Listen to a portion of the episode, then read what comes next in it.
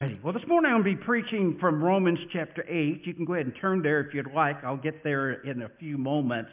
But the title of my message this morning, uh, it comes from Romans chapter 8, and the title is God is for us. God is for us. And I think that's important to learn and to understand in the times that we're in today when it seems like doom and gloom. It seems like there's no good news on TV. And just to be reminded that God is for us is a wonderful thought. Now, I know many of you in your time of life have gone through a time where maybe you went to college and you had midterms and you had finals, and a lot of times we sweat those final exams, especially when the teacher all through the course keeps making reference be prepared. The final is coming. You need to study and you get this level of anxiety and you know it's going to be a big test and then he reminds you how much that final will calculate in your final grade and and so you know, there's a lot of thought that goes in and you realize you need to study. But Charles Stanley tells this story that when he was in seminary many years ago, uh, he had an evangelism professor and he was stressing to them, yes, of preaching and, and, and teaching, but witnessing to others. But one of the lessons this evangelism director or professor wanted to get across to his students was God's grace, the grace of God. And so before the last or the last regular class, he gathered his students together and he said, now you know next week is your final.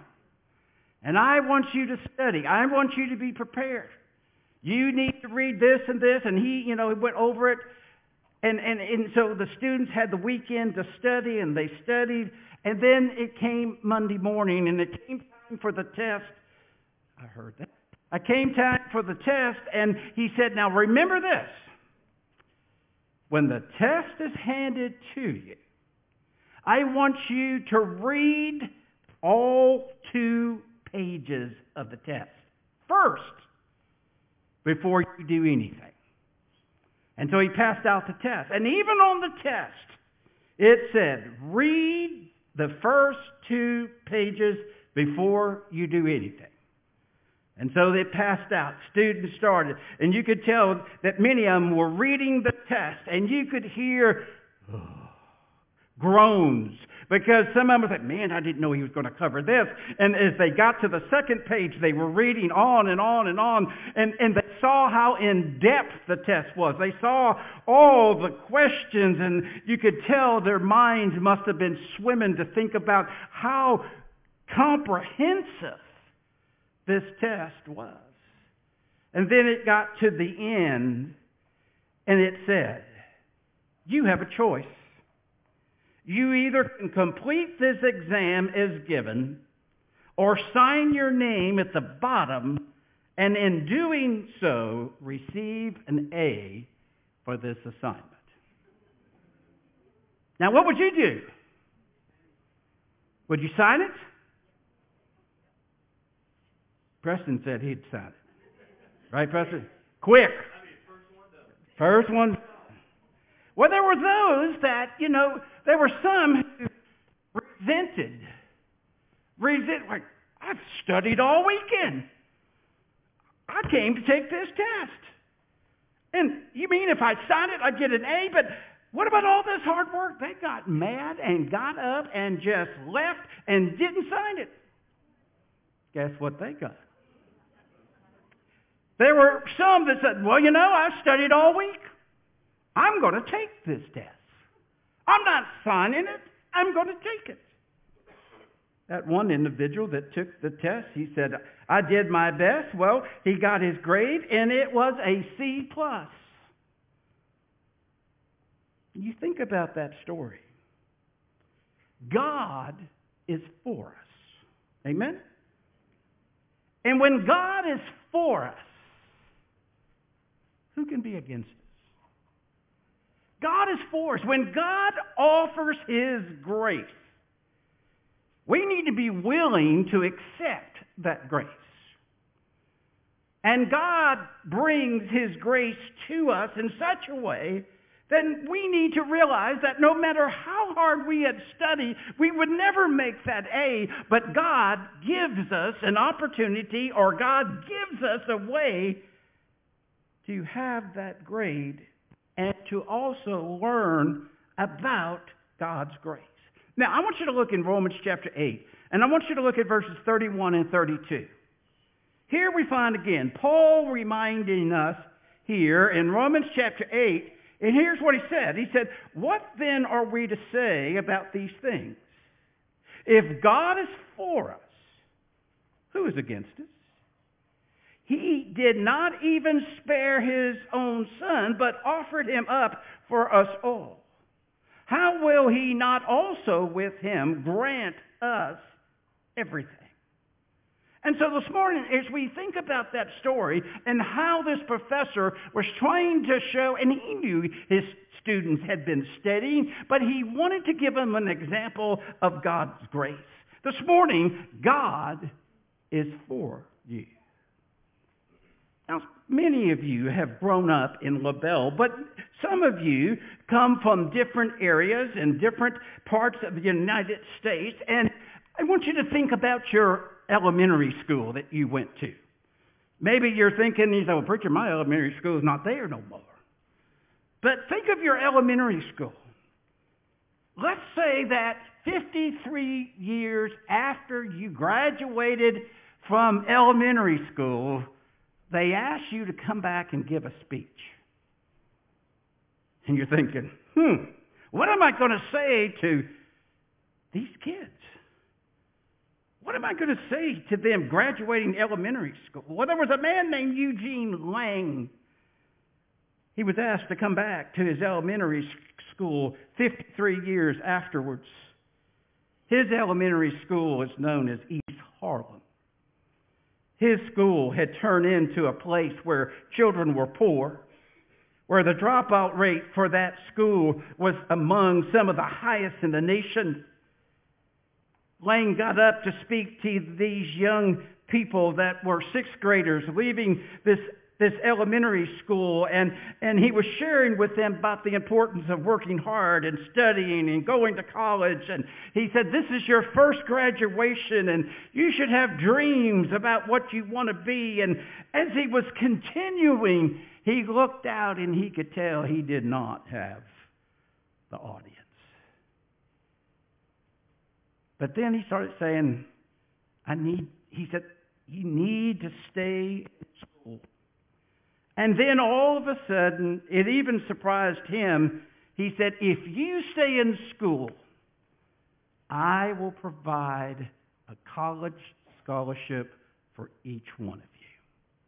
Well, you can imagine then people's eyes opened up again and, and people clapped. And, and of those 61 fidgety sixth graders, they all received a college education. But, but besides that, at that moment, Eugene Lang realized that if these kids were going to make it from this elementary school to middle school and into high school, that work needed to begin, and he hired tutors to work with these students after school. He gave them the best chance he could because he said, I am in this with you. I am for you.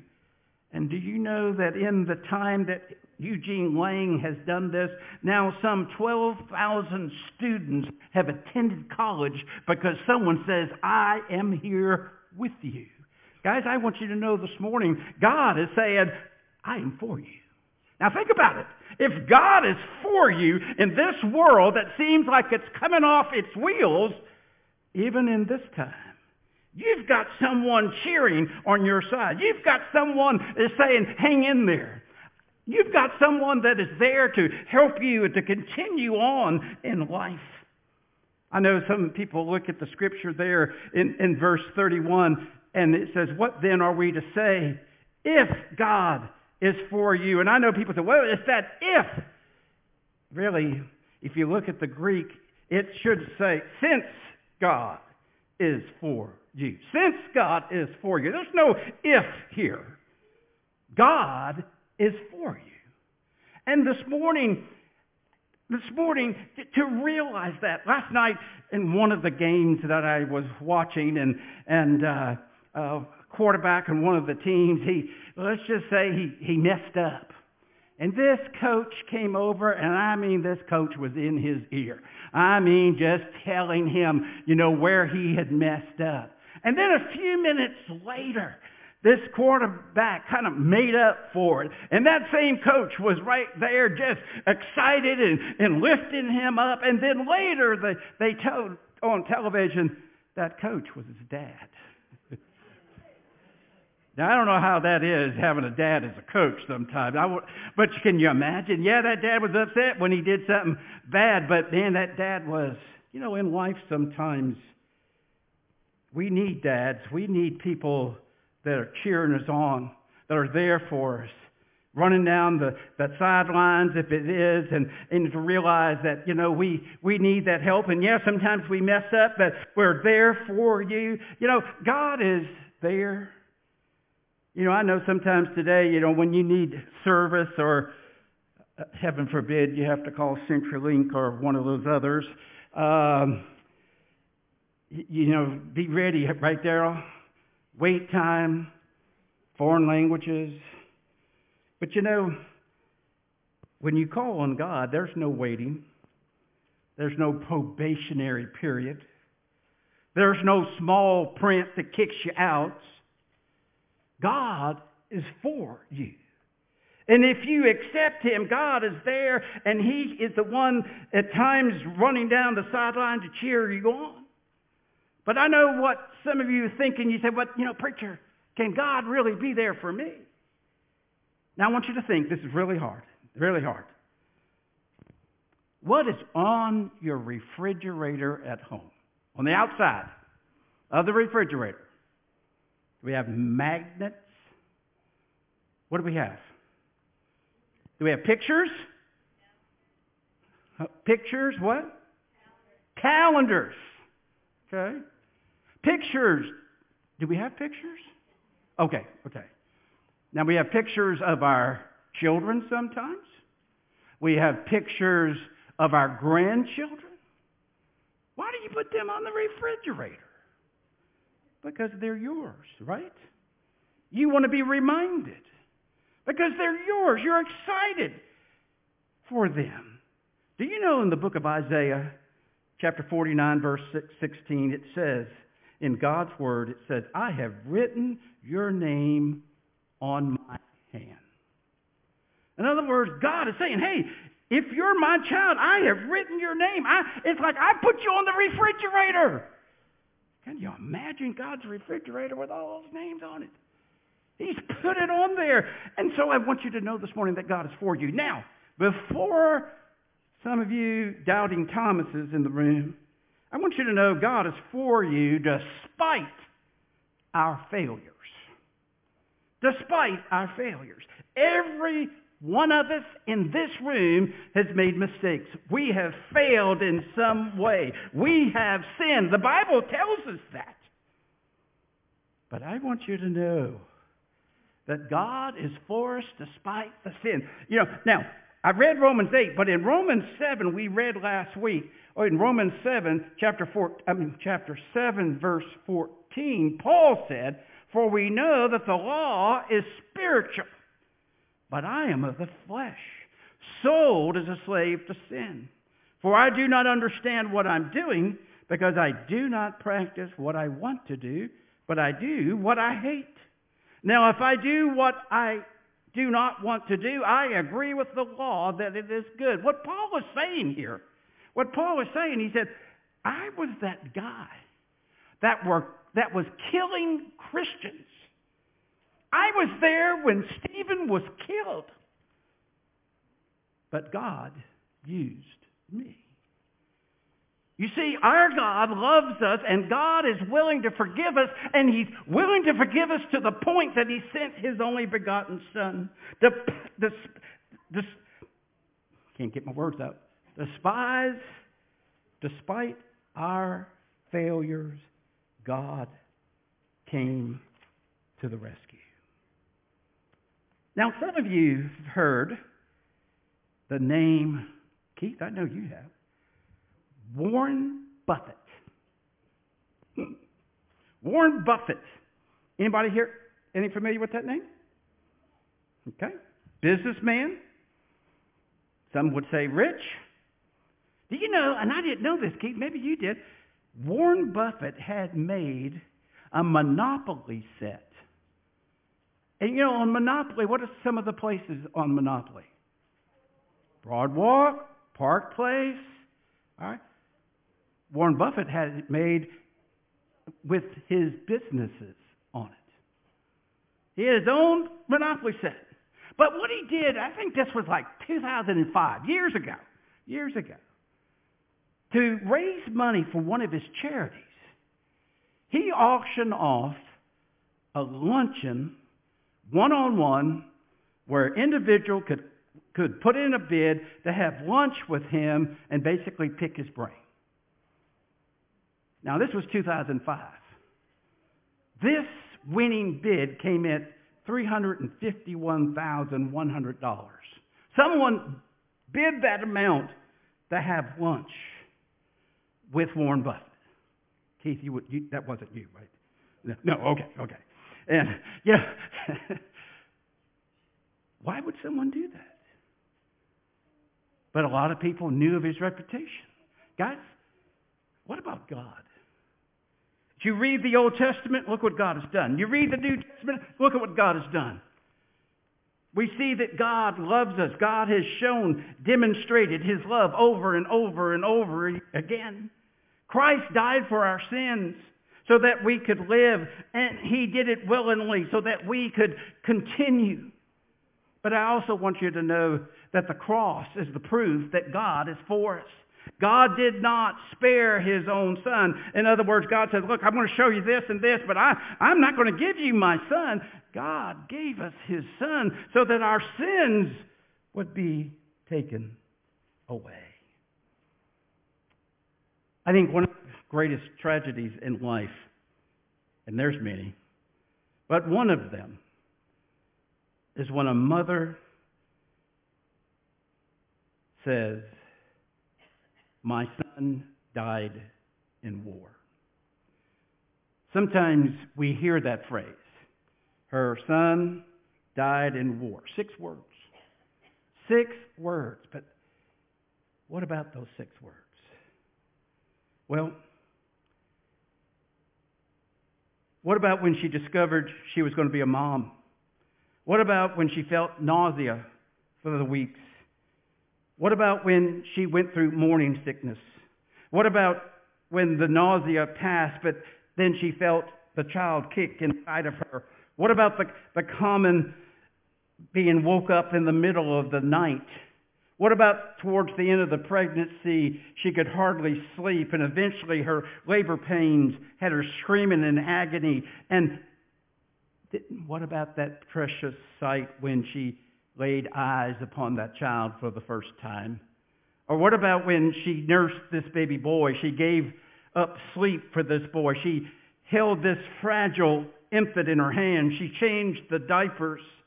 She bounced him through colic and rocked him through the fever. She cheered his first steps and wiped away his tears and the blood from his first scrape.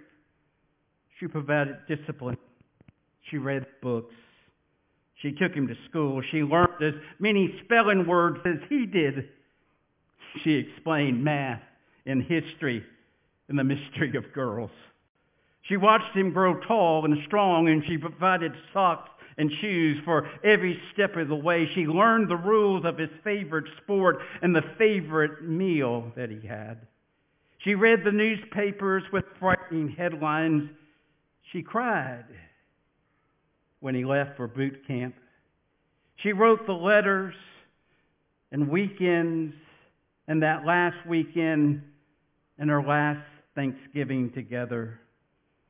And yes, she answered the door when the officers came with the news that her baby boy, who grew up to be a soldier, died in a ditch at the hands of an enemy. then the sentence comes. Her son died in the war. It has different meaning now, doesn't it? Well, God did not spare his own son. That should have a different meaning to us. To realize what God did, how God gave us his son. But lastly, forgiveness is the proof that God is for us. Forgiveness that God is for us this morning to think what God has done. There was a man, his name was Moses Bitok. In October 2005, he celebrated the experience he had been waiting for in his life to achieve, and that was to become a U.S. citizen. He was a native of Kenya. And the happiest days of his life was when he became a U.S. citizen. And on his way home, he stopped to get gas. And guess what? He checked. Now, this ain't a Baptist guy. Now, uh, he checked his lotto numbers. And on that day, he won $1.8 million. The same day, he became a U.S. citizen. I guess he was thinking, boy, it only can happen in America. But you know,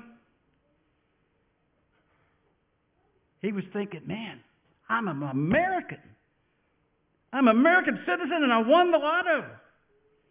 But guys, if you know Jesus Christ as Lord and Savior, you have been given the citizenship, citizenship of the kingdom of God. Think about that. I know some of you in the back of your mind said, preacher, that 1.8 wouldn't hurt. But think about, are you a citizen in the kingdom of God? Man, don't go through your whole life and not gain the citizenship, say that real fast, of God. You don't want to miss that, do you? You know, all the descriptions that I've heard of heaven, I don't even think come close to what it will actually be. Guys, God has forgiven us through His Son, Jesus Christ. He has given us this personal privilege of being a citizen of God. This morning, are you a citizen of God? You can be by accepting Jesus Christ. But you know, there's another story, and I'll end with this. There's, you know, in the story, in, in the Bible, we find where a blind man was begging at the temple one day, and, you know, he was trying to get a few coins to have something to eat, probably to continue to live. But one day, as Jesus came along the way, the blind man, he didn't know who came, but here came Jesus. And Jesus didn't give him a coin. Jesus didn't give him a talk, you know, if you do this or do that, you know. But Jesus gave him sight. He gave him sight. Guys, in our world today, things are crazy. Things are not fair. Things are off the wall. But I want you to know something. If God is for you, don't worry about the rest. And He is for you. If you've accepted Him as Lord and Savior, He is for you. Let's pray. Most gracious Heavenly Father, Lord, we thank you for this day, and we thank you for your love. Lord, guide us, and Lord, may we see how you are there for us. And Lord, may we accept that in our lives. Lord, if there's one here today that doesn't know you, I pray that they would come and accept you in your Son's name. Amen.